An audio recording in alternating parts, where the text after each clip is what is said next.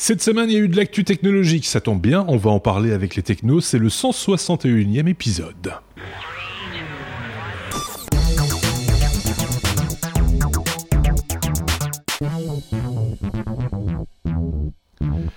Si je précise que cette semaine il y a eu de l'actu technologique, c'est que c'est pas toujours le cas. Il y a des semaines où c'est un petit peu plus euh, léger, comme on dit, mais on trouve toujours des choses à dire. Hein, vous inquiétez pas. On a affaire à, de grands bavards, comme par exemple euh, celui-ci, c'est Bruno euh, qui a suivi un petit peu pour nous l'actualité technologique à sa manière, comme on le dit à chaque fois. C'est un petit peu notre façon de voir l'actualité technologique, la façon de voir de Sébastien, par exemple, celui qui n'a pas de cheveux. Je le précise pour ceux qui, qui ne font, qui, qui, écoutent et qui ne regardent pas ce podcast puisque c'est avant tout effectivement un podcast audio euh, que vous pouvez euh, télécharger sur euh, toutes les bonnes plateformes de podcast audio ou vidéo, et également une chaîne YouTube sur laquelle vous pouvez nous voir. C'est toujours important de le préciser également.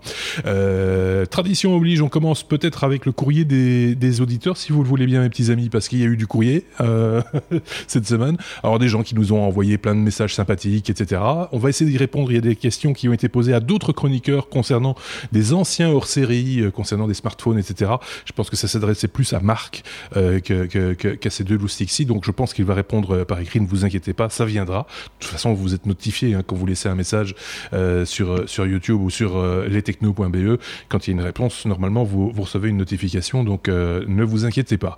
Le courrier des auditeurs, que voici, que voilou, c'est de ce côté-ci par rapport au, hors-série que nous avons proposé cette semaine, justement avec Sébastien, euh, je possède ce drone, il s'agit du DJI Mavic Air, je, je, le précise, je possède ce drone, nous dit euh, Willy, euh, et non, la télécommande n'est pas RF, mais bien Wi-Fi, avec une portée de 2 km dans un endroit bien dégagé et sans interférence. Le Mavic Pro, lui, est bien RF, avec sa radiocommande. Ah mea culpa s'impose, donc peut-être Sébastien, tu avais annoncé, tu l'avais glissé le mot euh, RF à un moment donné euh, dans, le hors-série. Je l'ai pas réécouté. Hein, je, vais, être tout à fait honnête.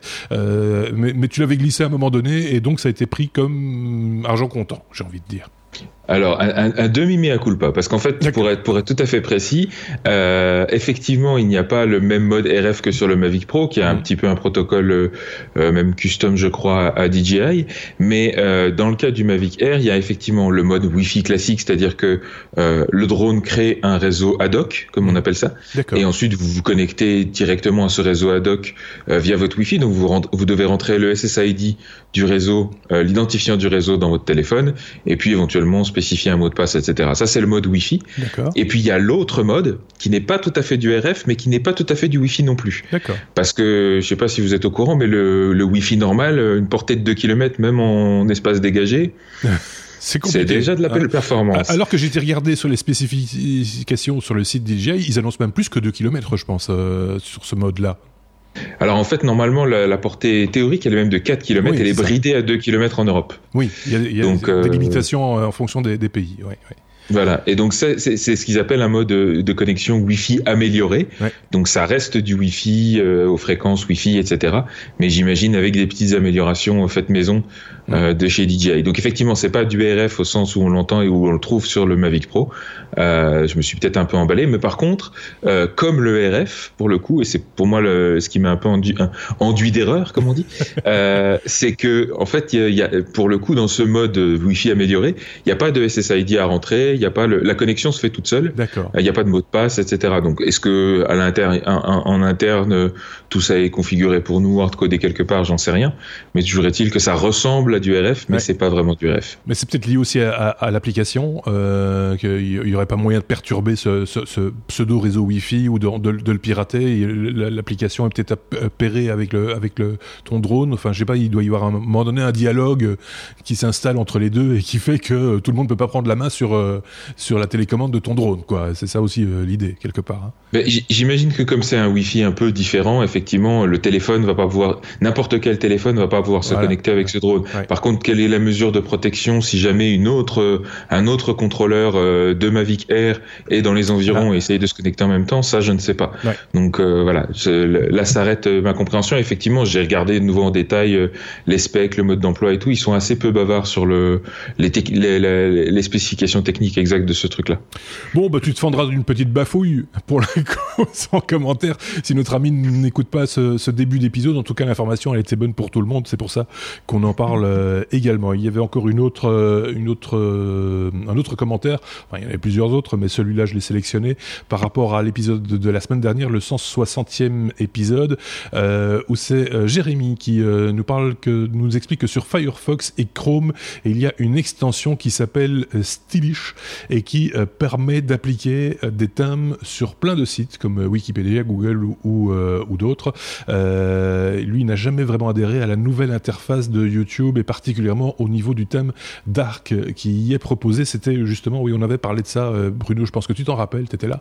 Mhm. On avait parlé du, du, nouveau thème Dark de YouTube qui permettait d'assombrir la page pour mieux voir la, la vidéo. C'est une remarque d'un de nos auditeurs concernant ce, ce thème Dark que lui n'apprécie pas particulièrement. Il propose d'autres options. Pourquoi pas, effectivement. Je pense que des plugins Chrome, il y en a plein hein, qui permettent de, de, modifier comme ça le design d'une d'une page. Si vous n'aimez pas euh, le bleu de Facebook, par exemple, je pense qu'il y a moyen de le modifier euh, volontairement ou, non volontairement.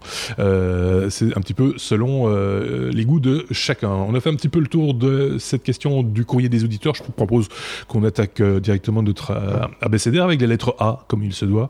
A comme acquisition, Bruno. on va parler de Google qui rachèterait Litro pour seulement 40 millions de dollars. Il faut rappeler ce que c'est Litro aussi. Euh, Litro, c'était une, une uh, start-up qui avait lancé un appareil photo assez révolutionnaire. Euh, ils avaient été financés en 2006, si je ne m'abuse. Euh, c'était un appareil photo euh, qui prenait du, du, mettait de focus sur différents plans. Donc, et après permettrait, permettait de, de, de, de focuser la, euh, la, la, photo euh, après l'avoir l'avoir tirée. Donc, on peut, on pouvait vraiment avoir différents champs et, et, et s'amuser de, de, la sorte. Moi, je me rappelle, avait présenté ça avec euh, avec euh, Benoît euh, à l'époque. Et, parce que ça ça révolutionne pour le coup un peu la photo hein, le fait de pouvoir faire la mise au point après, une fois qu'on rentre à la maison, dire tiens, j'ai photographié un personnage dans un parc, mais finalement, ce qui se passe derrière est mieux, et de faire le focus sur ce qui, sur l'arrière-plan plutôt que sur l'avant-plan, par exemple, c'est une des possibilités de ce, bidule, quoi. Exactement, et je suis resté sur la news parce que j'avais l'intention de m'acheter un, tel appareil. Euh, je pense que je vais plus pouvoir le faire, tout simplement parce qu'en fait Google, oui, il y a des rumeurs, c'est pas encore confirmé, mais il y a des rumeurs comme quoi euh, Google rachèterait donc Litro pour seulement, je, je, dis seulement entre 25 et 40 millions de dollars. D'accord. Euh, faut savoir que euh, la société euh, avait été estimée euh, encore l'année passée à plus de 360 millions de dollars. Donc je pense que les investisseurs sont pas très contents que, que ça, ça, ça, baisse de la sorte. Ce qui est important, je pense, pour Google, c'est ça probablement que, que quelques assets, mais surtout les, les brevets que, que Litro a détient et qu'ils ont, ils ont déposés, ils en ont 59 aussi. Donc tout ça pour quelle utilisation, on ne sait pas trop plus, mais probablement dans, dans, dans la réalité virtuelle mhm. où, Google voudrait se, se, lancer un peu plus. Euh, mais ce ne sont que des rumeurs pour l'instant, donc euh, on, ne sait pas encore exactement. C'est quand même dommage pour une, une, telle société qui quand même a investi beaucoup d'efforts et beaucoup a beaucoup d'employés hein, aussi mhm. euh, pendant, pendant, plus d'une dizaine d'années. Et si ça passe sur la main de Google, je suis pas sûr que l'appareil en, en, en, tel quel va, va, survivre et ils vont juste utiliser la technologie, effectivement. la technologie qui est derrière, ouais. Ça, ça risque d'être euh, le cas. Pour la bonne suite de cet épisode 161, Bruno, message de service, communication de service, est-ce que tu pourrais euh, moins te tasser et parler plus loin de ton micro? Tout à fait. voilà. C'est pour nos oreilles et pour l'image. Voilà. C'est euh, fin de la communication de service. On peut passer à la suite. On est à la lettre A, toujours comme ADN. Seb, on, on, va parler de l'ADN de Scott Kelly. Il faut rappeler qui est Scott Kelly, une ADN qui n'est pas différente finalement de celle de, son frère jumeau. Il faut expliquer qui est son frère jumeau et pourquoi tout ça, pourquoi tout ce ramdam? Voilà, donc euh, Scott Kelly, on rappelle, c'est euh, l'un des deux frères jumeaux, alors des vrais jumeaux, hein, ce qu'on appelle des jumeaux homozygotes, euh, qui ont été, qui, sont, qui ont qui, comme par hasard, sont tous les deux astronautes pour la, pour la NASA. Et, et la NASA a, a profité de l'occasion pour faire des, des expériences assez uniques, euh, des expériences comparatives entre les deux, puisque du coup ils, ils partent au départ avec le, le même ADN. Euh, et en l'occurrence, l'un des deux frères, Scott Kelly, euh, celui avec la moustache sur le, non justement c'est celui sans la moustache, je crois. Je sais pas, j'arrive pas à les reconnaître. c'est Dupont et Dupont. Donc l'un des deux, monsieur sur la photo pour ceux qui ont l'image, euh, qui a passé 340 jours dans l'ISS. Je pense que c'est celui de droite parce qu'il a un badge de plus sur sa combinaison. Donc euh... c'est pas faux, c'est pas faux. Donc euh, voilà, c'est il a il a passé 340 jours dans l'ISS, euh, monsieur, euh, ce qui est déjà une performance en ouais, soi. Pas mal, Et du coup ensuite ils se sont amusés, enfin ils se sont amusés, ils en ont profité pour faire toute une batterie de, de tests supplémentaires et notamment de tests comparatifs pour voir un petit peu comment leur leur métabolisme, leur morphologie, leur système immunitaire, etc., avaient évolué séparément, puisqu'ils étaient dans des environnements complètement séparés. Et alors, le problème qu'il y a avec tout ça, c'est que euh, donc la, la, NASA a récemment publié euh, l'étude comparative, et euh, il en est ressorti que euh, il y avait un certain nombre de différences notoires entre les deux, ah oui et tous ces mots ont été un petit peu mâchés et mal compris par certains journalistes, qui ont titré de façon un petit peu suggestive, euh, ça y est, euh, Scott Kelly a 7% de son ADN qui est différent de celui de son frère. Alors déjà, juste pour clarifier, si on a 7% d'ADN différent, on est une espèce complètement différente. Oui, c'est ça. L'un est devenu une vache. ouais, c'est ça. C'est-à-dire que pour vous donner une idée, je crois qu'on partage 95% de notre patrimoine génétique avec les, avec les chimpanzés. Oui, c'est ça. Donc, euh... Or, Donc, quand on regarde la photo... ils se ressemblent encore quand même pas mal. Hein. Et il y en a pas qui se certaines... à l'oreille. Bon, il y en a un qui a, qui a une plus, enfin, ils ont des têtes un petit peu différentes quand même, mais euh, il y, y, a un air de famille. Euh... Voilà, c'est le moins qu'on puisse dire. ça, quoi. Donc, bon, ce qui se passe, c'est oui. qu'en fait, c'est pas, c'est pas, ce sont pas leurs gènes qui ont changé, c'est pas le code génétique qui a changé, mais, mais c'est ce qu'on appelle l'épigénétique, c'est-à-dire l'expression de ces gènes et, euh, et l'inhibition ou la, ou le, l'activation de certains gènes dans la, dans la création de protéines. Donc, c'est, c'est vraiment le, l'expression des gènes qui a changé, ce qui est un peu normal puisque finalement l'environnement était tellement différent. Mhm. Hein, on parle d'un pesanteur, on parle d'une consommation d'oxygène différent. Bien sûr. Pardon. On parle d'une alimentation complètement différente, une activité physique complètement différente. Donc pendant presque un an, donc. Euh, et pendant presque un an, exactement. Donc euh, forcément, donc, ça, ça, ça a des changements. Ouais. Et, et, tout ça, ça montre aussi à quel point le corps est capable de s'adapter euh, à ces conditions.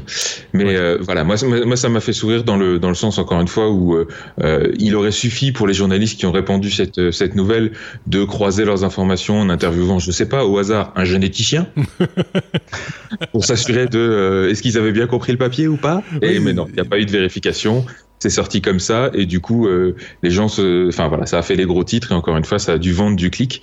Mais au final euh, beaucoup de publications étaient obligées de faire des, des démentis et des errata en disant non mais c'est pas vrai en fait on s'est trompé etc mais tu, je, on est on est quelques uns alors on n'est pas plus malin que les autres hein, soyons clairs. Mais de temps en temps c'est tellement gros quand on a une information comme ça qui circule.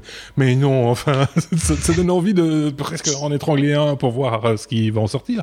Mais mais c'est voilà c'est c'est quand même très très enfin sortir ça comme ça de but en blanc, il faut pas très bien savoir ce que c'est un code génétique, ce que c'est l'ADN, euh, etc. Donc, euh, on peut comprendre qu'on perde un peu de poids. mais qu'on perde 5% du code génétique, euh, qu'on devienne une vache ou un chimpanzé, ça, ça, ça n'est pas possible. Donc, euh, ce, qui est, voilà, ce, qui est, ouais. ce, qui est, dommage en plus, c'est que ça cache complètement le, les intérêts réels oui, de parce que là, par exemple, ça, ouais. ça a montré que les, les, effets étaient durables. Il y a, ouais. a d'autres effets comme euh, une perte de vision ou, euh, ou un, un, un, étirement du squelette.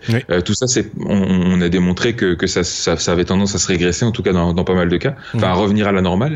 Mais, mais, ces changements-là ont l'air de durer, donc c'est très intéressant, notamment pour les futurs voyages vers Mars qui vont durer au moins 18 mois aller-retour. Oui. Euh, tout ça va donner euh, des infos intéressantes. Oui. Tout ça est toujours très intéressant. Nous, on est passionnés par ça. Je sais pas vous de votre côté, mais nous, on, a, on aime bien euh, toutes ces, ces, informations qui concernent l'espace. La lettre A, toujours et encore. A comme Audible, Bruno. Audible, la plateforme audio de Amazon, euh, disponible maintenant euh, sur Sonos. Oui, effectivement. Donc, j'espère que le micro, ça va mieux. Oui. Déjà. Donc, euh, oui, il y, a, il y, a, quelques années, en fait, euh, Sonos avait retiré Audible de, de, de leur plateforme euh, par des raisons d'incompatibilité avec, avec le, le, le, système. Moi, je suis, je suis vraiment fan de Sonos. Hein. C'est mon petit, mon petit bijou euh, que j'ai découvert il y a pas mal d'années. Et Audible est, est, donc effectivement, comme tu l'as dit, euh, un produit d'Amazon. Et on était un peu surpris par le, le voir euh, assez assez rapidement sur Sonos, surtout que euh, Amazon pousse un petit peu Alexa ben sur euh, sur Sonos aussi. On, attend toujours d'ailleurs la disponibilité d'Alexa dans nos contrées dans une langue dans la langue de Molière, on va dire. C'était annoncé pour début de début de l'année et là on est déjà fin mars, hein. donc il faudrait qu'il se qu'il se manie un petit peu. J'aimerais bien le tester. C'est juste ça pour faire un petit un petit hors série. donc je suis un peu impatient, mais entre temps, bah, vous pouvez toujours installer Audible et écouter des, des, des, des audiobooks, euh, faire écouter des audiobooks à vos enfants sur la, la petite enceinte Sonos. C'est bien sympa. Ce qu'ils vont rajouter aussi, c'est euh, la, la, commande vocale, donc via, la, via Alexa, une fois, encore une mm. fois, quand ça sera disponible chez nous, euh, pour, pour lancer des, des, des, audiobooks, faire des recherches dans les audiobooks. Ça, c'est assez sympa quand même. Je hein. tiens à préciser qu'il n'y a pas que des audiobooks hein, sur, sur Audible, il y a aussi maintenant de plus en plus de podcasts en français. Euh, d'ailleurs, euh, pour, pour, être précis, hein, ça commence à s'alimenter euh, petit à petit. Donc voilà, si vous avez envie d'écouter des choses un peu différentes, pourquoi pas finalement audible sur sur sur les haut-parleurs Sonos. Bruno. Oui, petite précision. Donc pour lancer un petit peu le, produit, il donne des deux crédits, donc deux, livres gratuits si vous enregistrez pour une, phase de test. Donc profitez-en pour pour découvrir cela. Il n'y a pas que la musique dans la vie, il n'y a pas que que YouTube dans la vie. Il y a aussi les podcasts et les, audiobooks. Ben. Effectivement. Euh, on peut passer à la lettre B. Ah bah oui, Sébastien est là. Donc B comme euh, blockchain, évidemment. Comment est-ce possible de passer à côté? Non, mais c'est vrai. Euh, ceci dit, on en parle aussi quand Sébastien n'est pas là. D'ailleurs, on avait parlé il y a quelque temps des élections en Sierra Leone qui étaient contrôlées, enfin les élections allez, informatisées, hein, qui étaient, qui utilisaient la blockchain. on est assez fier de pouvoir l'annoncer. Enfin, en tout cas, on trouvait ça plutôt pas mal. C'était une bonne idée. On avait fait ça un petit peu, on avait comparé avec le mode d'élection électronique chez nous en Belgique, euh, qui est beaucoup moins sécurisé qu'on l'imagine. Euh, et apparemment, c'est pas le cas, ou pas vraiment, ou quoi euh, On a menti? On a dit des bêtises? Alors, tu as voulu nous étrangler? Alors déjà, le, je, je, je, tiens à préciser que quand je, prépare mes chroniques, je fais attention à ce qu'il y ait au moins la moitié de mes sujets qui ne soient pas liés à la blockchain. Maintenant, j'ai compris. Euh, et euh, ensuite, euh, en, fait, le thème de toutes mes chroniques cette semaine, c'est un peu les fake news. Vous allez voir pourquoi. donc là, ici, ce qui s'est passé, c'est qu'effectivement, donc la semaine dernière, dans le dans l'épisode 160, euh, on a parlé de cette fameuse élection en Sierra Leone qui était soi-disant, enfin qui était vantée dans la presse comme étant la première élection nationale qui utilisait euh, la blockchain, qui s'appuyait sur la blockchain. Et c'est une élection présidentielle, donc qui a eu lieu le 7 mars. Et il y a eu une, une grosse couverture presse autour de ça, et notamment qui parlait beaucoup de la société suisse Agora, mhm. euh, qui prétendait avoir utilisé sa technologie pour compter euh, les, les, votes et euh, garder un audit de, de, tout ça. Et en fait, il s'est avéré, euh, après vérification, que tout ça était complètement faux. Ah. Mais c'est pas, c'était pas juste machin. Non, non, c'était faux. C'est-à-dire que euh, juste derrière, la Commission nationale des élections du Sierra Leone mhm. a publié sur Twitter un communiqué officiel pour expliquer qu'en fait, ils n'avaient pas ils n'avaient jamais utilisé, ils avaient jamais l'intention d'utiliser la blockchain dans aucune des procédures électorales. D'accord. Euh, on est dans un pays d'Afrique où encore il y a énormément de choses qui sont manuelles, enfin tout est manuel, mhm. euh, le comptage, euh, l'audit, enfin il y a énormément de procédures manuelles euh, qui sont d'ailleurs assez lourdes à gérer euh, dans ces pays-là, et, euh, et, ils n'ont absolument rien à informatiser. Alors en fait, ce qui s'est passé, c'est que Agora, la société, avait un statut assez privilégié, un statut d'observateur international, comme ça se fait souvent dans des dans des élections comme celle-là, mais uniquement sur 250 bureaux de vote. Mhm. Ce qui représentait que 2% des bureaux de vote. Donc déjà, ils avaient une visibilité assez limitée. Et dans ces bureaux de vote, ce qu'ils ont fait, c'est qu'ils ont eu la possibilité de recompter euh, les voix. Donc en gros, quand les, les bulletins étaient dépouillés, ben on leur passait le bulletin et puis eux ils comptaient ça sur le côté quoi.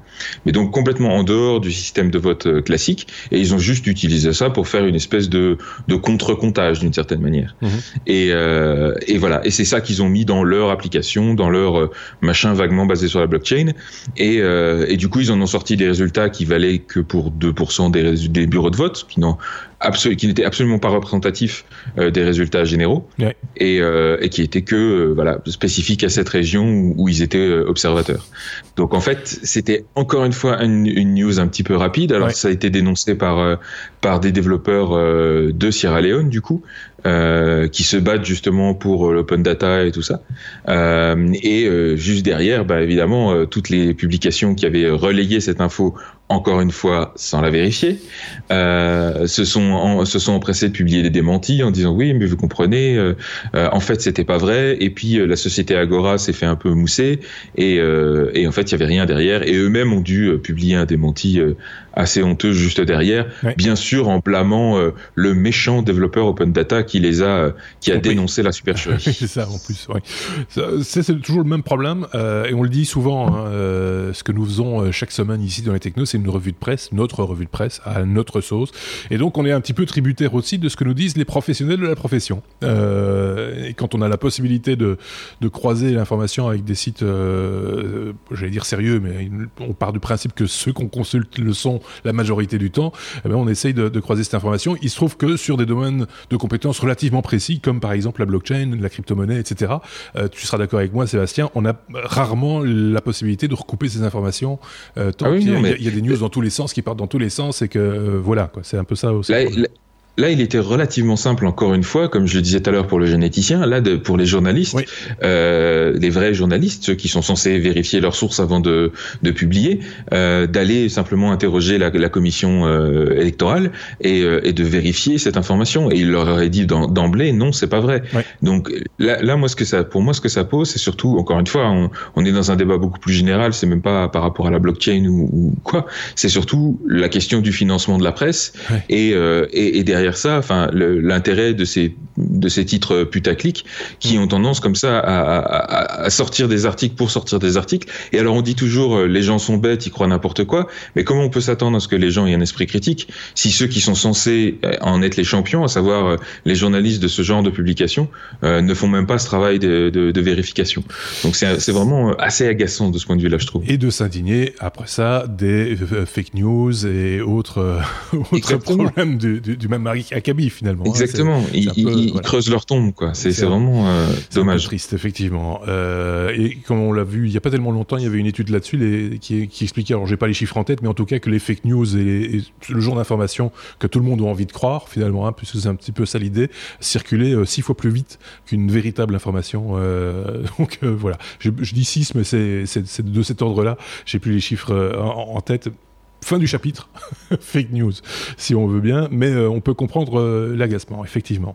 On est à la lettre B comme blockchain, on va tout simplement et tout naturellement passer à la lettre C comme crypto.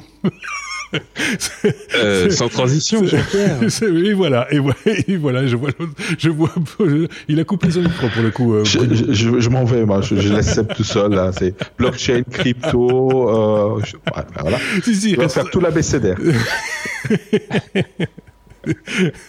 Après ça, avec E comme euh, économie numérique. Et juste derrière, il y a D comme décentralisation. Ensuite, il y a E. Allez, euh, c'est comme crypto. On va parler du G20 qui n'est pas inquiété par les, les crypto-monnaies finalement. Tiens. Voilà, donc le, le, G20 a eu lieu euh, le 19 et 20 mars, donc c'est tout frais, euh, ça sort du four. Euh, ça s'est passé à Buenos Aires en, en Argentine et euh, un, allez, un point de, un point de l'agenda qui a intéressé un petit peu tous les, les crypto enthousiastes, euh, c'était justement la question des crypto-monnaies, de leur régulation et de leur danger pour l'économie. Mmh. Donc il y a plusieurs éléments d'information qui sont sortis de, de ça. Un premier qui est presque un peu euh, euh, surprenant, c'est que euh, très peu de pays sont finalement inquiets du, du danger de, des crypto-monnaies pour l'économie, parce que selon eux, ça représente moins de 1% de l'économie, et donc c'est pas si dangereux que ça, en tout cas pas pour l'instant. à surveiller, mais voilà. et le deuxième critère, et le, deuxième élément qui était particulièrement, allez, qui alimentait beaucoup de, de spéculation, c'était la classification de ces de ces crypto-monnaies. est-ce que ce sont des biens? Est-ce que ce sont des monnaies mhm. au sens propre? Ou est-ce que ce sont ce qu'on appelle des securities, c'est-à-dire au même titre que les actions ou les bons porteurs, etc. Et, euh, et la raison pour laquelle c'était un, un aspect qui est important, c'est que de ça va dépendre la politique fiscale et des taxations qu'il y a autour de, de ces instruments. Et le consensus qui s'est dégagé du G20, en l'occurrence, ça a été de dire, bah, de rejoindre finalement l'avis qui a déjà été euh, euh, exprimé par l'IRS, donc le service fiscal américain, c'est que c'est une, pour eux, ce sont des biens. Et non pas ni des monnaies, ni des securities, euh, ce qui veut dire au passage que comme ce sont des biens, eh ben ils sont soumis à la taxation sur les euh, plus-values. D'accord. Ouais. Euh, donc ça, évidemment, ça, ça pose certaines inquiétudes dans la communauté. Donc on n'y croit pas trop, mais on veut bien en croquer, quoi. c'est ça. C'est un peu ça. C'est ça n'a pas de valeur, mais si vous les revendez, que vous faites une plus-value, par ici la monnaie. Oui, c'est ça. Donc c'est un peu ambigu comme discours, mais bon, moi ce qui m'a surtout agacé dans, dans l'histoire, c'est qu'ils ont un peu tout mis dans le même sac. les crypto-monnaies, les ICO, les crypto-tokens, tout ça, ils font pas la différence. Euh, contrairement, par exemple, à la Suisse qui a récemment euh, édité aussi une petite euh, une petite série de, guidelines et qui eux font bien la différence entre les crypto-monnaies, les tokens fongibles, les tokens non fongibles. Tout ça, c'est c'est de la crypto, mais avec des formes très différentes. Mmh. Et même au sein des crypto-monnaies, entre le Bitcoin et le Dash, par exemple, il y a, y a des caractéristiques complètement différentes qui qui en font aussi des instruments complètement différents, qui devraient même presque pas être soumis à la même régulation. Donc bon, tout ça, encore une fois, c'est c'est pour moi les gesticulations d'un dinosaure en train de mourir. À, à, l'heure des charges, si j'ose, euh, c'est quand même d'une complexité rare. Hein, pour, enfin, je veux dire, c'est des choses qui passionnent effectivement des gens comme toi, euh, qui sont dans l'informatique, dans le domaine, euh, ou qui, qui, qui, qui, fabriquent, des, enfin, qui, qui sont à, l'origine de ces crypto-monnaies. Euh, pour le commun des mortels, et, ou même l'économiste le, ou autre, l'appréhension de, ce, de ce, ces choses-là, c'est quand même un peu pointu, non? Tu ne trouves pas? Euh, euh, disons que on, on, c'est pas le commun des mortels là qui discute au G20. c'est, ce sont des macroéconomistes. C'est des gens qui justement nous, nous disent que un jour peut-être les crypto-monnaies pourraient être dangereux pour la stabilité financière du monde. Euh, oui, parce que le dollar ou le yuan n'ont jamais été dangereux pour la stabilité financière du monde. Dire des, il faut, bah, ils sont capables de comprendre la complexité de ces trucs-là. Pour moi, ça reste effectivement euh, de la com et, et du bras. En, gros, ils savent pas quoi en faire. Ils hésitent à, à, à sortir des, des, guidelines clairs. Ils se sont engagés d'ici le mois de juillet à sortir des pistes de, de régulation, mais, euh, mais de toute façon, allez, quand on connaît effectivement euh, comment ça fonctionne, euh, tout, pour moi, tout espoir de régulation euh, de fond est, est, tué dans l'œuf parce qu'encore une fois, c'est une régulation, c'est centralisé. On est face à des systèmes décentralisés, donc c'est ça colle pas, ça marche pas. C'est cette notion-là qui va être difficile à faire passer en fait. Hein. C'est euh, c'est le nœud du problème sans doute. On aura encore, à mon avis, l'occasion d'en reparler. On va passer à la lettre F, F comme Facebook parce que c'est la deuxième grosse information, on va dire, de la semaine. Facebook, c'est tout ce, ce ce, tralala, j'allais dire, mais ce ne serait pas très technique comme expression. toute cette problématique autour du scandale de Cambridge Analytica. Euh, vous avez certainement entendu parler euh, de votre côté chez vous, euh, puisque là aussi la presse classique et traditionnelle s'est emparée de cette information dès qu'on parle de Facebook et de Mark Zuckerberg. Effectivement, ça percole dans, tous les milieux. Ce sont ces, ces données hein, qui ont été on va dire, pompés par, euh, par euh, Cambridge Analytica et euh, qui ont servi, paraît-il, à faire élire ou en tout cas aider à créer des campagnes publicitaires pour faire élire éventuellement Donald Trump, entre autres, les votes sur le Brexit également et des choses comme ça. Mark Zuckerberg s'est exprimé sur ce scandale justement cette semaine. Sébastien. Alors juste pour rappeler effectivement le, le contexte de l'histoire, c'est à la base c'est un université, enfin un académique euh, de l'université de Cambridge euh, qui a sorti une application qui permettait de faire des analyses de personnalité. Oui, c'était ça. Euh, donc c'était dans des buts, euh, dans un but pur de recherche. Ouais. Et, et dans, grâce à cette application, il a réussi à rassembler des informations à la base sur euh, quelques centaines de milliers de personnes. Ouais. Et euh, à l'époque, donc en 2014, quand cette application est sortie, il y avait encore certaines faiblesses dans les API de Facebook qui permettait d'accéder non seulement aux données de l'utilisateur qui euh, se connectait à l'application, oui, mais qui répondait, qui au sondage, voilà exactement, et en même temps aux données personnelles de tous ses contacts. Ah oui. Et donc de quelques centaines de milliers d'utilisateurs, on est passé à entre 30 et 50 millions de personnes dont les, les données personnelles ont été pompées par cette application, mhm. euh, qui encore une fois a été vendue comme à but de recherche. Donc à la base, ça n'avait pas éveillé les soupçons euh, de Facebook. Ce sont des informations de profilage en fait. C'est savoir qui sont les gens qui sont, euh, comment ils se comportent et, comment leur parler. En fait, c'est ça. C'est pour faire une étude commerciale quelque part que ces informations ont été Alors, Ça, ça va des centres d'intérêt à la situation familiale, en passant par, euh, ben, évidemment, leur sexe, leur religion, enfin toutes les informations qu'on peut mettre dans son profil Facebook avancé, on va dire. Donc ça, ça, dépasse de loin l'adresse email et, et des choses comme ça. Mais comme personne ne connaît Cambridge Analytica euh, dans le grand public, mais que tout le monde connaît Facebook et, euh, le, nom de Mark Zuckerberg n'est plus étranger à personne maintenant, c'est euh, chez lui qu'on va demander des comptes. parce que c'est un petit peu chez lui qu'il y a eu des fuites aussi. Ben, disons que ce qui s'est passé, c'est que Facebook a donc, avant 2014, n'avait pas en, place les, les, bonnes euh, protections de la, de la, de la vie privée, mhm. qu'ils ont rajouté depuis. Mais entre-temps, le mal était fait. Et en l'occurrence, cette société de recherche a revendu ses données à Cambridge Analytica. Donc, c'est deux, deux sociétés différentes. Et, euh, et ensuite, Cambridge Analytica a croisé ces infos avec, euh, avec différentes techniques euh, que je détaillerai pas ici, mais je vous invite vraiment à aller voir la, la vidéo en caméra cachée d'une interview euh, du CEO euh, et de son euh, bras droit euh, de Cambridge Analytica, ça fait froid dans le dos. Ces mm. types n'ont juste aucun scrupule, c'est c'est des raclures. C'est vraiment des, choses incroyables. Enfin, je veux dire, ça, ça va de loin, ça dépasse de loin un problème de protection de la vie privée. C'est vraiment, on voit ça dans les films, quoi, et on n'y croit pas. Donc, donc ils se sont ils ont utilisé ces données euh, personnelles pour en gros euh, utiliser euh, les peurs et les, et les craintes des électeurs dans de nombreuses élections, pas seulement dans les élections américaines, mais aussi, enfin voilà, dans des élections au Kenya, etc. Ils ont, je, parlais, du Brexit, je parlais du Brexit par exemple. ils sont aussi intervenus là-dedans. Et donc ils ont ils ont vraiment utiliser ces informations-là à des fins de manipulation de masse. Et donc on a, je pense que dans la campagne américaine, on a beaucoup parlé de la Russie parce que parce qu'encore une fois, c'est sympa comme euh, comme histoire, comme rhétorique de remettre, de replacer ça dans un discours de, de guerre froide. Mais euh, même si là, effectivement, la Russie est pas complètement anodine. Hein, ils ont ils ont ils sont quelque part. J'ai j'ai mis aussi en, en, en image euh, un petit schéma des différentes influences et de et de qui est dedans. Il y a, y a ils, ils sont ils interviennent quelque part dans dans l'histoire. Mais mais, voilà, en, l'occurrence, c'est une société britannique, euh, ça, voilà, qui, qui, a, qui a pour moyennant finance, mhm. qui a participé à manipuler les gens euh, et les, et les, résultats de cette élection derrière.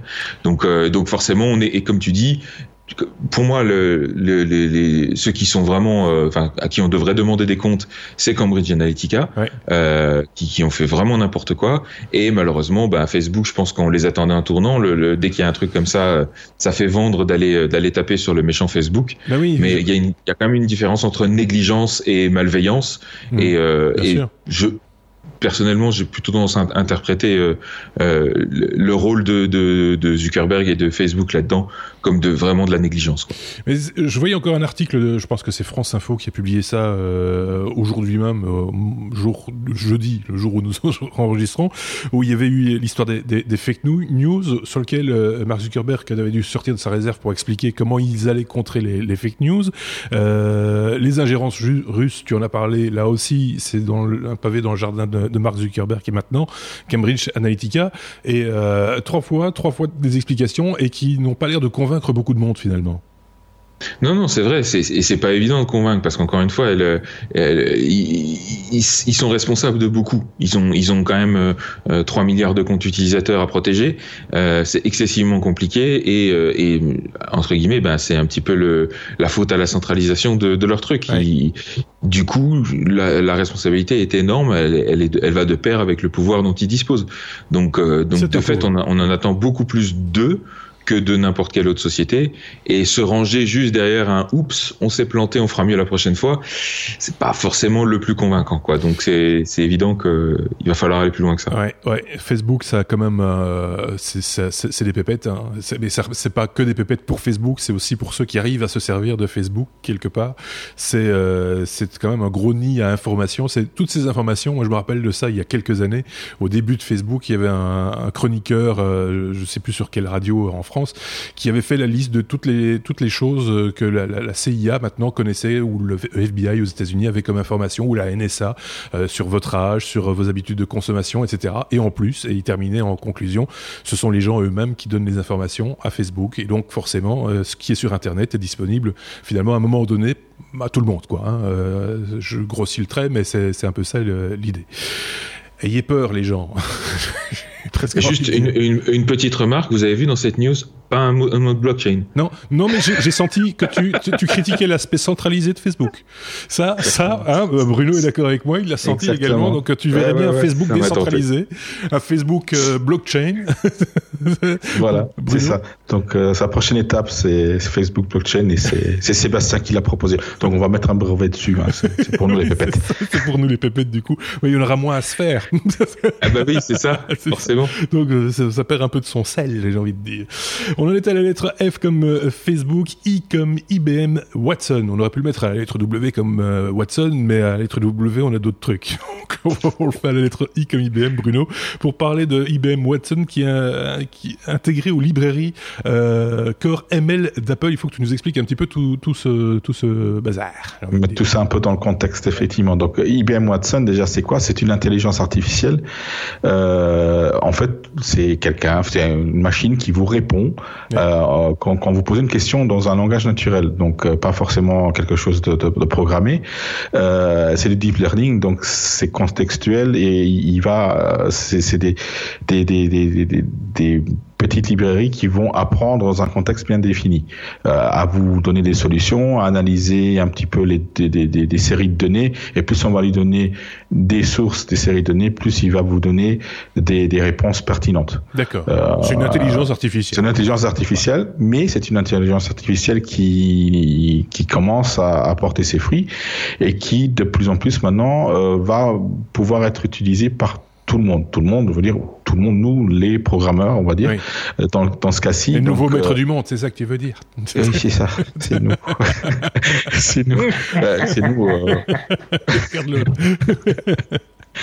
Donc, euh, et, et, Apple donc euh, mise là-dessus aussi. Bah, il faut pas oublier qu'eux aussi ils ont une intelligence artificielle qui est quand même un nom de qui que, que, tout le monde connaît. Siri, c'est eux qui ont un petit peu démocratisé euh, cela. Mais euh, IBM Watson va beaucoup plus loin. Siri, c'est très scripté. C'est il n'y a pas d'intelligence artificielle derrière. C'est juste des questions-réponses euh, sur des choses que euh, Siri sait donner comme information. Ici, Watson, euh, IBM Watson peut a priori donner des réponses qui n'a dont il n'a pas été programmé pour, en, faisant des analyses sur des inputs euh, d'êtres humains, donc au niveau de la conversation, ou sur des inputs de, de, de sources diverses comme euh, comme euh, comme Slack, comme euh, comme des, des, des, news sur, sur, sur différents sites. Donc tout ça, c'est ça va bien au-delà de juste donner une réponse pour laquelle on a été programmé. Et donc Apple a, a annoncé aujourd'hui d'ailleurs que les, ces librairies Core ML donc de communiquer avec euh, IBM Watson et donc d'avoir tout ce processus euh, intégré dans des applications qui tourneront sur votre euh, smartphone, sur votre iPad, qui, vont permettre de donner ces, d'avoir ce cycle d'apprentissage à, IBM Watson et, de, forcément avoir après une, une, intelligence artificielle assez poussée dans un domaine bien précis qu'on a nourri avec nos propres données. Donc de là à imaginer des applications ça, les développeurs vont bien vous, vous en sortir pas mal euh, en ayant ces outils-là. Donc c'est vraiment des API euh, simples à utiliser. Donc on va pas devoir programmer grand-chose. On va juste faire appel à des fonctions, nous euh, simples développeurs, et on va avoir derrière un, un outil, un, une intelligence artificielle qui va nous donner des résultats en fonction de ce qu'on donne comme de ce que l'utilisateur va donner comme input plutôt. Moi, ce que je retiens surtout comme information, c'est ce rapprochement, enfin ce rapprochement, entendons-nous, euh, cet accoquinement entre IBM et Apple quand même, hein, parce que historiquement, c'était pas gagné. Comme quoi, il faut jamais dire jamais. Euh, je, vois, je, vois, Sébastien opiner du chef, mais euh, c'est vrai quelque part. Hein. C'est ça, les, les, les, les ex-ennemis jurés euh, qui, tout d'un coup fricotent ensemble. Oui. Certains diront que Steve doit se retourner dans sa tombe. Oui, mais enfin bon, en même temps. Euh... oui, mais non, hein, c'est euh, on n'est pas du tout dans les mêmes contextes. Et, c'est pas les mêmes personnes non plus. Euh, c'est pas, les, mêmes, personnes. Voilà, c'est pas du tout la même chose. Euh, Bruno, on reste chez toi et on reste à la lettre I comme IBM Watson parce que c'est pas la seule nouvelle à, ce sujet, puisque maintenant il on, peut aussi nous, tu disais les, programmeurs, etc. Mais moi aussi, je peux jouer avec Watson au travers d'IFTTT. If oui. date. Voilà, et effectivement, IBM Watson a le vent en poupe. Donc, euh, en même temps, ou quasi en même temps, euh, j'ai reçu la news dans le laps d'un quart d'heure que euh, donc IBM Watson est, est, intégré et on peut l'utiliser directement maintenant aujourd'hui, là, à l'heure où on enregistre, dans If This Then That, mm IF TTT, TTT, euh, TTT, if this then that, euh, comme euh, comme euh, ils appellent ça une euh, une euh, un device ou un, oui une, une applet, une applet ah, ils appellent ça. Donc où on pourra communiquer avec en, en, faisant des, des actions en communiquant avec donc l'intelligence artificielle d'IBM. là non plus, on ne sait pas trop comment on va, on va pouvoir euh, faire euh, faire cela évoluer, mais ça va euh, ça va être ouvrir des portes, on va dire, mhm. et, et, toutes ces interactions là, des utilisateurs lambda comme comme tout le monde, des développeurs, va faire grandir encore cette intelligence artificielle qui est déjà vraiment euh, en devenir d'être une des, plus intéressantes euh, pour euh, le futur proche. Hein. Oui. rappelons rapidement hein, que IFTTT, c'est une espèce de hub qui interconnecte différents types d'applications, des mails avec des flux RSS, des flux RSS avec des tweets, des tweets avec des Facebook Live, avec des machins. Enfin voilà, on peut tout faire communiquer, mais également des objets connectés. par exemple, un réveil ou une lampe euh, sur la réception d'un email ou d'une information spéciale dans un flux RSS, enfin plein de choses comme ça. C'est assez euh, ludique en plus à, mettre en, place, donc euh, si vous connaissiez pas encore, n'hésitez pas à aller jeter un petit coup d'œil. En tout cas, nous, dans l'article sur lestechno.be, on vous a mis la source évidemment, puisque toutes les sources, on les partage avec vous. Vous pouvez poursuivre les recherches entre guillemets par rapport aux, news dont on vous parle chaque semaine. On, on vous donne la, la source ou les sources d'informations sur lesquelles nous nous sommes basés pour vous parler de tout ça. On est à la lettre L. Quelle est... Oh tiens Elle comme euh, Ledger Nano S. Vous savez, c'est ce. Bruno qui se casse. Il est parti. Voilà. euh, Reviens, Bruno. C'est le wallet, le porte-monnaie euh, virtuel qui permet de stocker ces, ces fameux bitcoins ou ces, euh, ces Ethers ou toute autre crypto-monnaie. des chercheurs démontrent les faiblesses du, du Ledger Nano S qu'on avait pourtant vendu à tout le monde comme étant le truc le plus sécurisé de la Terre, ou presque. Alors, nous y compris, hein, et c'est pour ça que je voulais quand même couvrir, couvrir cette news, euh, qui au passage c'est la troisième et dernière news sur la blockchain, euh, c'est qu'on avait fait un hors-série il y a quelques mois de ça, euh, avec Xavier, sur euh, le Ledger Nano S, donc ce petit wallet hardware qui permet de stocker ses comptes de crypto, ses bitcoins, ses, ses Ethers, etc. Et à l'époque, on avait insisté sur le fait que quand vous achetez de la crypto-monnaie sur une plateforme d'échange comme Coinbase ou autre, il est très important important tout de suite de les sortir de là, puisque ces plateformes d'échange-là sont exposées, elles sont centralisées, donc euh, elles sont câble, et en général, quand il y a des vols, c'est là que ça se passe. Donc, si vous voulez pas vous faire voler votre crypto, il vaut mieux la rapatrier quelque part de beaucoup plus sécurisé, comme ces petits euh, euh wallets euh, hardware. Et effectivement, il y a quelques semaines de ça, il y a eu déjà une première news comme quoi il était possible de attaquer non pas la clé USB, mais en fait de substituer l'adresse du destinataire d'un transfert euh, d'argent euh, dans l'interface web du, bazar. Mmh. et donc d'une certaine façon de voler l'argent de manière indirecte. Euh, et ça, ça avait déjà été démontré. Et effectivement, euh, à l'époque, ben, tout ce qu'on avait dit, c'était ben, il suffit de faire attention que l'adresse du destinataire quand vous faites un transfert correspond effectivement à la personne à qui vous voulez envoyer euh, de la crypto. Maintenant, le, le, souci qui a été révélé ici par un par un chercheur en sécurité, il est, il est beaucoup plus inquiétant puisque il est il a démontré qu'il était possible euh, de euh, truquer le matériel de la clé ah elle-même euh, non pas pour aller piquer, euh, enfin pour aller attaquer les, les, les, clés privées qui elles sont bien protégées dans une petite puce sécurisée, mais par contre pour changer ce qui est affiché à l'écran et comment les boutons fonctionnent. D'accord. Et donc, du coup, de manière indirecte, en fait, l'astuce, c'est que si votre clé, elle est interceptée sur le chemin entre Ledger et chez vous, mhm. puisque vous la livrez, euh, et que quelqu'un arrive à changer quelque chose dedans, ou même si votre femme de ménage vous subtilise votre clé, euh, ce qu'on appelle les Evil Maid Attack, mhm. euh, si, elle vous c'est vraiment le, le, nom en sécurité du truc. Si si, si quelqu'un arrive à vous subtiliser votre clé et à, la bidouiller, bah, d'une certaine façon, il, il a possibilité euh, de remplacer en fait le petit logiciel qui tourne sur la partie non sécurisée du bazar et donc à aller vous piquer euh, votre argent ou, euh, ou vos clés d'une manière indirecte à régénérer vos comptes. On avait un peu déjà évoqué la problématique de la vente de ces clés, parce qu'il y avait eu une vente de clés d'occasion à un moment donné, je sais pas si tu te rappelles, on avait vu ça euh, circuler. Là, ça sentait quand même un peu le, le moisi, quoi. Hein. Enfin, c'était. Et en même temps, encore en janvier dernier, le CTO de Ledger déclarait sur Twitter que non, non, si vous faites les étapes de vérification élémentaire, c'est parfaitement safe d'acheter vos clés d'occasion sur eBay. Alors, moi personnellement, ma recommandation, c'est ça, c'est surtout n'achetez pas ça d'occasion. Euh, achetez-la directement au fournisseur, à savoir Ledger. Euh, une fois que vous la recevez, vérifiez bien que le paquet n'a pas été euh, attaqué, sachant que malheureusement ils étaient un petit peu trop arrogants dans le sens où ils se sont dit de toute façon c'est impossible à attaquer, donc ça sert à rien de mettre un sticker anti ah. anti détection. Et donc là pour le coup ce serait bien utile. Mais en cas vérifiez que l'intégrité de votre package est pas est pas mise en mise à mal. Mhm. Et après il y a, y a, une procédure qu'on a liée dans dans les liens. Enfin vous verrez sur le sur le site Les Technos, euh, qui permet de vérifier aussi l'intégrité physique euh, du bazar si vous avez un doute.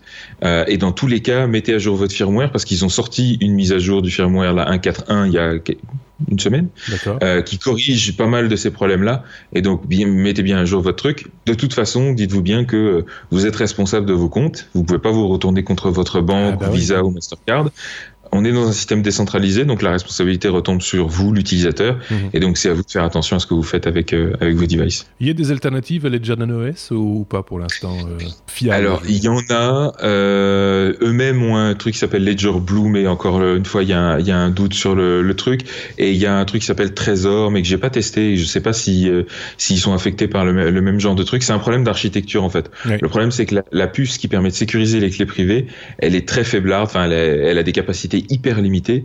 Et du coup, ça oblige les développeurs, plus ou moins, de, de ces devices à contourner certaines de ces limitations avec une architecture qui expose un peu plus euh, à des risques. Donc euh, il faut tester. Il y a, des alternatives, mais euh, mais encore une fois, voilà, c'est rien n'est sûr à 100%. Le, la meilleure protection, c'est vous. Oui, c'est ça. Mais encore faut-il maîtriser les tenants et les aboutissants, et ça, c'est pas donné à, à, tout le monde. Hein. On l'a déjà dit aussi. On peut passer à la lettre P comme Périscope. Non, on ne va pas parler de vidéos sur Twitter. on va parler de vrai périscope, euh, Bruno. Euh, et je fais le signe en même temps, je sais pas pourquoi. on va parler du vrai périscope, regardez. Euh, euh, une manette de Xbox 360 pour le dernier né des sous-marins US, tout ça pour commander le périscope, ça c'est quand même très particulier quand même. Oui, c'est pas un simulateur, hein, c'est un vrai gros sous-marin nucléaire. Hein. C'est pas de la crypto-monnaie, c'est du, du, du, nucléo sous-marin. Hein. Mais c'est très centralisé dans l'eau. c'est du très très lourd. Donc ils sont très fiers les Américains, ils viennent de lancer un, euh, un, un nouveau sous-marin nucléaire et, euh, et, ce qui ce qui ce qui ressort de la news, c'est que euh, ils utilisent euh, avant ils utilisaient des, des système de joystick mhm. pour commander le périscope. C'était un, un, système à 38 000 dollars, tout simplement. Et eh ben, ils, ils, ils, ont fait des économies. Ils ont mis une, une manette d'Xbox 360 à la place qui coûte 20 dollars. Donc, c'est beaucoup moins cher. Et si ça tombe en panne, euh, on, on, la peut l'acheter euh, simplement dans n'importe quel magasin de, de, de l'électroménager où on trouve des Xbox. Ouais, Donc, enfin, sous la banquise, ça va être compliqué d'aller chercher une nouvelle manette. Ouais, mais, mais, les autres, les autres joysticks à 38 000 dollars, ils, ils tiennent pas mieux. Hein, donc oh, voilà. Bah donc, Et, l'autre avantage, c'est que apparemment, donc les jeunes qui, qui mettent aux commandes de ces périscopes, ils sont déjà habitués à utiliser une manette bah oui. 360, donc ça sera très simple. Hein, Maintenant, ils vont mettre une manette bientôt au, au, au commande des, des, des, des torpilles et, et, tout. Mais c'est ça. J'imagine trop le soldat de la Navy américaine qui, qui éclate piou piou piou piou piou. Et Jean-Pierre, t'es en train de contrôler le, périscope. Ouais, mais bon, j'imagine. non, mais c'est vrai que le, le, truc, c'est que ils ont, ils, ont déjà cette maîtrise. Bientôt, ils vont te faire des, vraiment des sous-marins qui sont pilotés par une application euh, sur smartphone euh, du bout du pouce, quoi. Tu vois, euh, parce qu'ils sont habitués. Tu veux dire, tu veux dire comme des Reapers? Allez, Vous savez, c'est drôle, qui sont juste pilotables, avec, qui tuent des gens juste avec un joystick. C'est oui, c'est un peu ça l'idée. Euh, par exemple, pas comme Tinder. tu vas aller à droite, à droite. non, c'est quand même rigolo comme information, mais on est sûr de ça ou c'est juste encore une fake news ah On s'est fait avoir et la semaine prochaine il va falloir faire un démenti? Non, c'est sûr, c'est pas une fake news. Après, je suis pas allé contrôler moi-même dans le sous-marin, hein, donc euh, j'ai voilà, pas pas ce contrôle-là, donc effectivement. Mais euh, non, c'est sûr. Mais après, c'est très logique. Hein. Ils, utilisent un appareil qui a priori fonctionne, qui a été éprouvé. C'est juste un, commande avec une commande avec deux joysticks. Euh, pour, pour commander un périscope. Après, c'est pas tout le sous-marin, hein. c'est juste le périscope. C'est eux qui montent. voilà. non, mais c'est vrai, c'est pas, c'est pas le truc le plus, euh, enfin, c'est pas hypersensible. Et en même temps, je pense qu'il y a, enfin, c'est une façon de faire. Ceci dit, on, on retrouve des, des, manettes de Xbox dans plein de process. Hein. Moi, je l'ai vu utiliser justement pour commander des, des, des, tourelles, non pas de mitrailleuses, mais de caméras, euh, les caméras pan tilt, parce que c'est vrai que beaucoup d'utilisateurs maîtrisent mieux, on va dire, ce type de, de, de, de, télécommande, d'autant plus qu'elles sont souvent beaucoup mieux étudiées que celles qui ont été fabriquées par euh, le fabricant. Euh, je pense à Sony, Panasonic et des choses comme ça, où ils font des trucs très solides, très robustes, tout ce que vous voulez, très chers aussi, euh, mais qui sont juste totalement inutilisables, en tout cas de manière ergonomique et autre. Alors que là, c'était pensé pour être rapide sur la balle, comme on dit, et donc forcément, c'est toute une recherche qu'il ne faut plus faire puisqu'elle a été faite. Il y a des gens qui tuent déjà avec ça, enfin qui, jouent déjà avec ça, qui font courir des plombiers. Enfin voilà, c'est ça. On en parlera plus tard des plombiers. On va, on va en reparler des plombiers justement. Sébastien voulait rajouter un truc, me semble-t-il. Euh, moi, je trouve surtout intéressant le choix que finalement, ils, c'est soit une manette de Xbox 360. Oui. dire l'ancienne génération, le truc qui a été conçu il y a ah plus de 10 ans, etc. Ça illustre bien aussi la lenteur des cycles de design de ce genre de technologie, où ils auraient pu utiliser, je sais pas moi, une manette de, de, de PS4, pire, de Xbox. Non, c'est japonais ils peuvent pas. Oui, il y a ça aussi, c'est des Américains, ils doivent utiliser américain. Mais ceci étant dit, ils auraient pu faire pire, et dans un sous-marin, c'est criminel, d'utiliser la Kinect. Parce que c'est quand même exigu. et si on doit commencer à faire des gestes pour faire tourner le périscope ou le faire monter, le faire descendre, il risque d'y avoir des blessés. ça risque d'être un petit peu. Autant encore le faire comme dans les films, vous voyez. Euh, voilà. Bon, à série, hein, cette histoire. Euh, P, on est à la lettre P, toujours. P comme. C'est quoi ça? P-U-B-G. PUBG. PUBG. Qu'est-ce que ça cause, Sébastien? Euh... Alors justement, on était en train de parler de tuer avec des manettes. Oui. Euh, si, si je, là, c'est une petite, une petite news très rapide, euh, jeu vidéo que je trouverais intéressante parce que finalement il y a beaucoup de gens qui s'intéressent à ce truc. PUBG ça veut dire Player Unknown Battlegrounds. D'accord. Euh, c'est un c'est un jeu vidéo qui a le vent en poupe. Mhm. Euh, c'est basé sur la blockchain. Et ça n'a rien à voir avec la blockchain en plus. Ah. C'est ça qui est génial. ça n'a rien à voir. C'est un divertissement.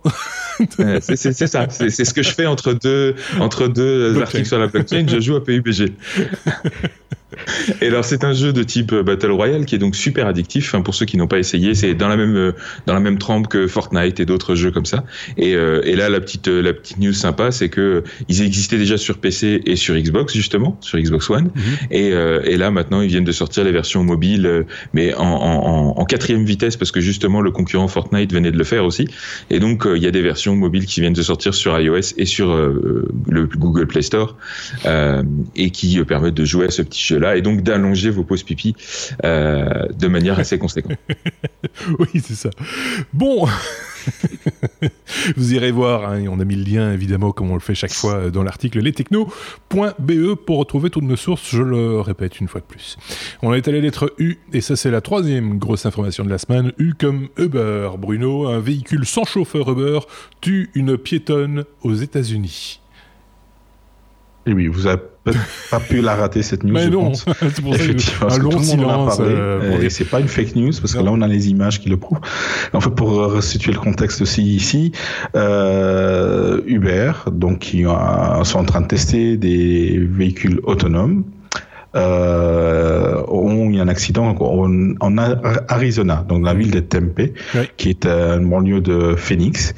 Euh, c'est à côté, au sud-ouest de, des États-Unis pour euh, bien situer ceux qui n'ont pas. Alors on peut resituer les États-Unis, s'il te plaît. les États-Unis, c'est bah, entre l'Europe et l'Asie, tu vois. Planète euh, Terre, voilà. Planète Terre, hémisphère nord, hein, à peu près. Hein. Euh, système, solaire, euh, voilà. Milky Way. voilà. Donc on a tout, on a tout dit. Ouais. Donc il y a donc la grosse news, c'est que ils ont écrasé une, une, une madame. Hein, une madame, avec, elle, son vélo. Elle, elle, avec son vélo, elle traversait la route et la voiture s'est pas arrêtée. Oui. Donc ça c'était. Quand tu dis la route, c'est pas un petit chemin, hein, c'est une voie non. rapide, une, ce qu'on appelle chez nous une autoroute. Voilà, une autoroute, enfin une voie, une voie rapide aux États-Unis. Par aux États-Unis, on est moins rapide que, que chez oui. nous, hein, mais, mais, quand même, on est assez rapide. Donc, euh, ce qui est euh, important à savoir, c'est pas le fait qu'ils aient tué quelqu'un, c'est le fait de qui est responsable. Donc ça, c'est la, la, grosse polémique. Tout le monde y va de son de, de, de son avis. Euh, le, le, plus grave, enfin le plus intéressant, c'est que juste quelques jours, quelques semaines avant, l'État d'Arizona avait euh, lancé une loi comme quoi c'était pas le, le, conducteur ou la personne responsable dans la voiture parce que ça reste des voitures autonomes mais avec des, des personnes oui. à l'intérieur qui sont en train de tester le système c'est pas la personne euh, qui, est, qui est dans la voiture qui serait responsable d'un accident mais la société même L'opérateur, quoi. Ici, Uber, en l'occurrence. Voilà, exactement. Ici, Uber, qui serait, euh, qui serait responsable. Euh, mais la police locale, par exemple, c'est vite empressé de dire, bah, comme c'est un accident où, en fait, euh, la voiture conduite par euh, une intelligence artificielle ou par un être humain n'aurait pas pu s'arrêter, éviter la personne. Donc, Uber n'est pas responsable. Mmh. Bah, finalement, mais il y a quand même quelqu'un qui doit être responsable. S'il y a un obstacle, il y a un accident, c'est il y a quand même euh, mort d'homme hein, à, à, ce niveau-ci. Mmh. Euh, il y a quand même un responsable à, à, à, identifier. Et dans ce cas-ci, la loi dirait en Arizona que ça serait effectivement Uber. On a, on a euh, pointé quand même du doigt, enfin la police locale, hein, je me semble-t-il, a quand même pointé du doigt la, la, prudence de la de la victime. Alors évidemment, on peut être imprudent, mais c'est de là d'en en mourir, évidemment, c'est pas, on n'applaudit pas. Hein, soyons clairs. Euh, mais c'est, moi, je, je, rapproche ça un petit peu de, chez, chez, nous les, les accidents de, de, de, de voies de chemin de fer, enfin de, passage à niveau. Euh, tu vois ce que je veux dire? C'est qu'à un moment donné, le, la responsabilité est aussi dans, dans le chef de celui qui traverse la voie sans qu'on l'ait invité à le faire. Euh, voilà. Moi, j'en suis là dans ma réflexion personnelle, hein, mais euh, on, tout à fait. On, non, c'est, un argument. Euh, en fait, ce qui a, qui a pose beaucoup de polémiques, c'est vraiment la divulgation aussi des, des, des, images, parce que bon, ces voitures-là sont testées et forcément doivent enregistrer aussi oui. toutes ces toutes ces images-là. Donc aujourd'hui, euh, jeudi, ils ont euh, divulgué ces, euh, ces, ces vidéos où on voit clairement que la personne traverse un endroit où il y a peu de lumière et sur une voie rapide, donc euh, où effectivement ni la voiture ni un être humain pour, aurait pu réagir assez rapidement mmh. Pour euh, s'arrêter. Euh, ça c'est clair. D'autre part, euh, ils ont aussi divulgué la, la caméra qui filme l'opérateur à l'intérieur, la, la, personne, qui elle par contre n'était pas du tout ou, ou, presque pas du tout attentive à ce qui se passait autour d'elle. Mmh. Donc est-ce que de là à dire que si elle avait vu quelque chose, elle aurait pu réagir? Je ne pense pas. Mmh. Et, et, les experts disent que, que, que non, parce qu'ils disent que même un être humain qui était entre, qui serait au volant n'aurait pas pu s'arrêter.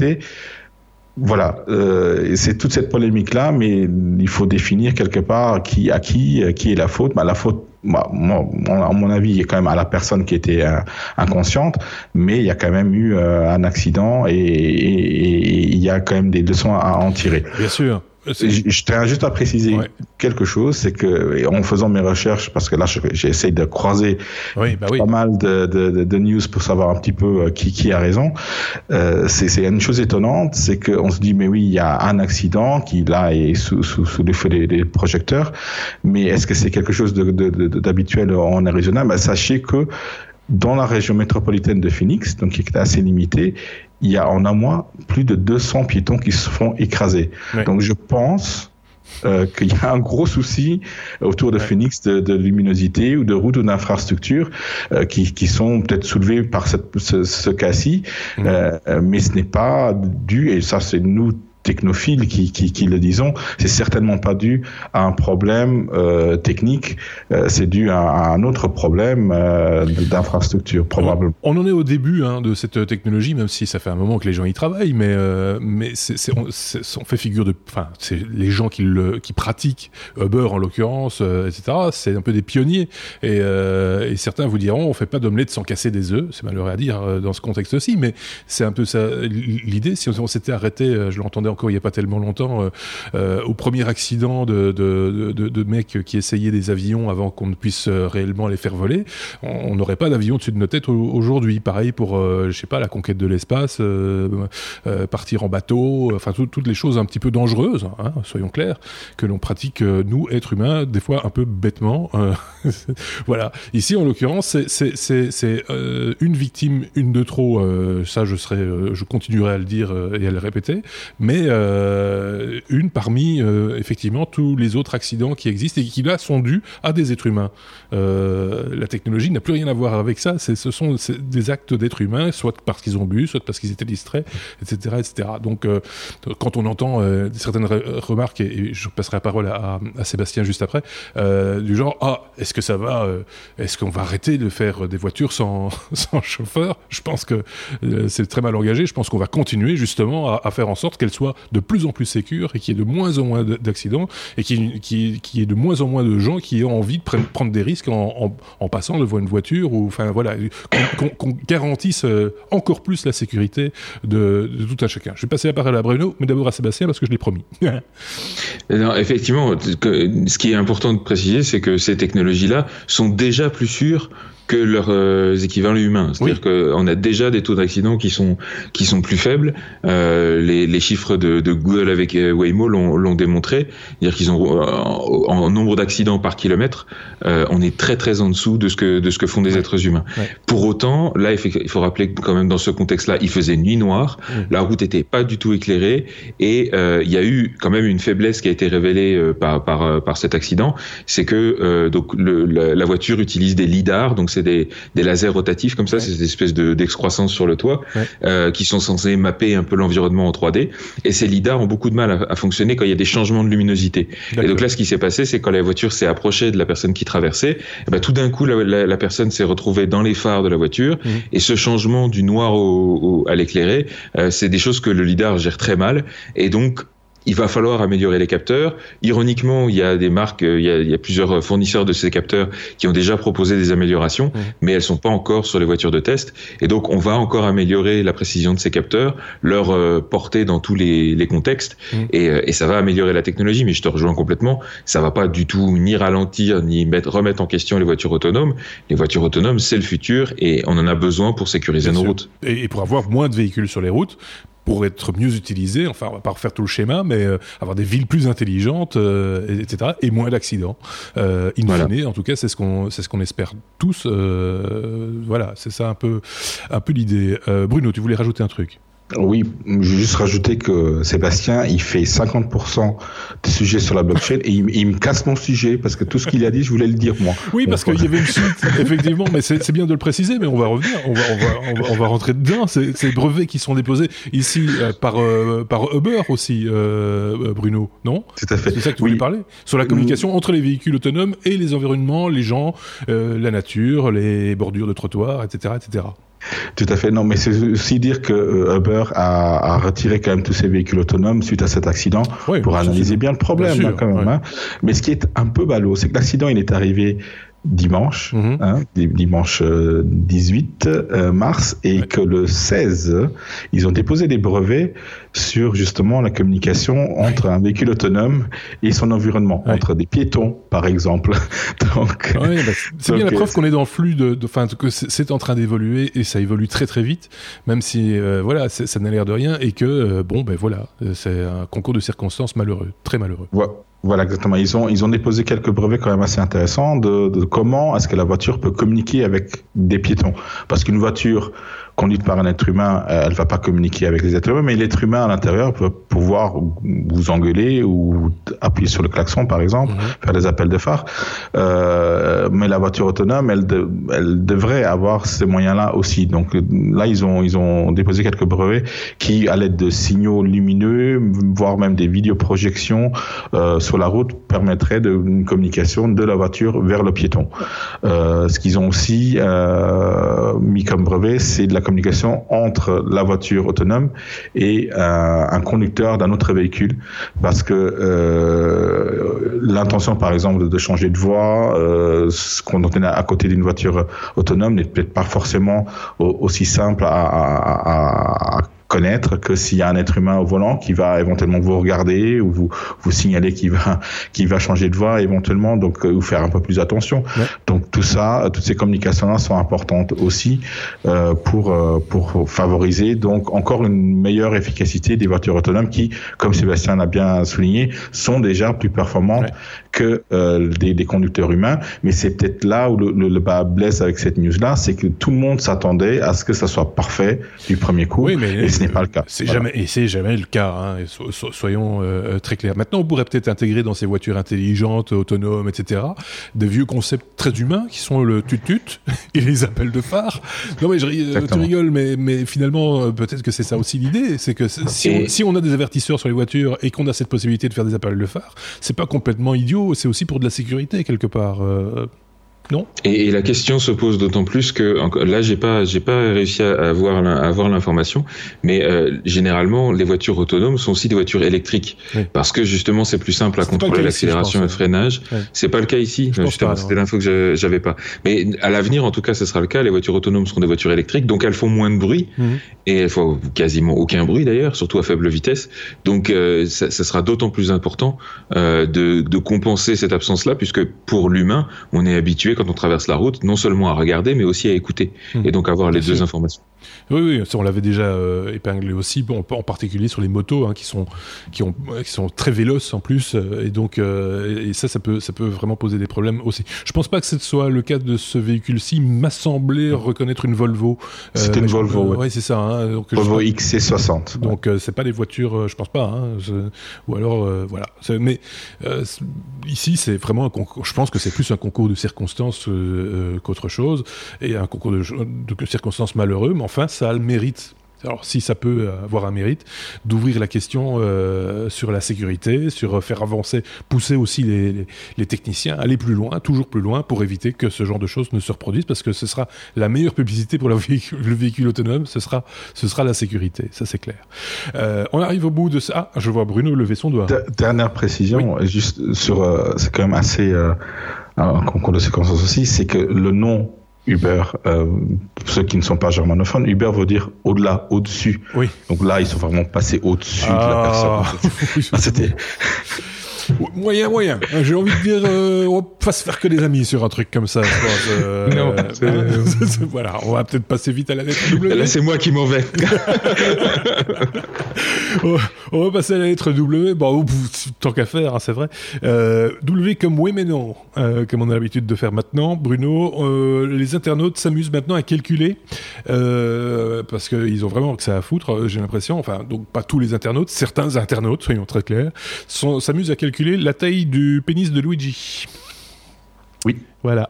Parce qu'il a un pénis. parce en fait, dans, dans, la dernière photo d'un jeu qui va sortir, dans Mario Tennis SS, on voit euh, Luigi, c'est le, le, frère, euh, celui en vert, hein, euh, le, le, moustachu aussi, mais en vert. Hein.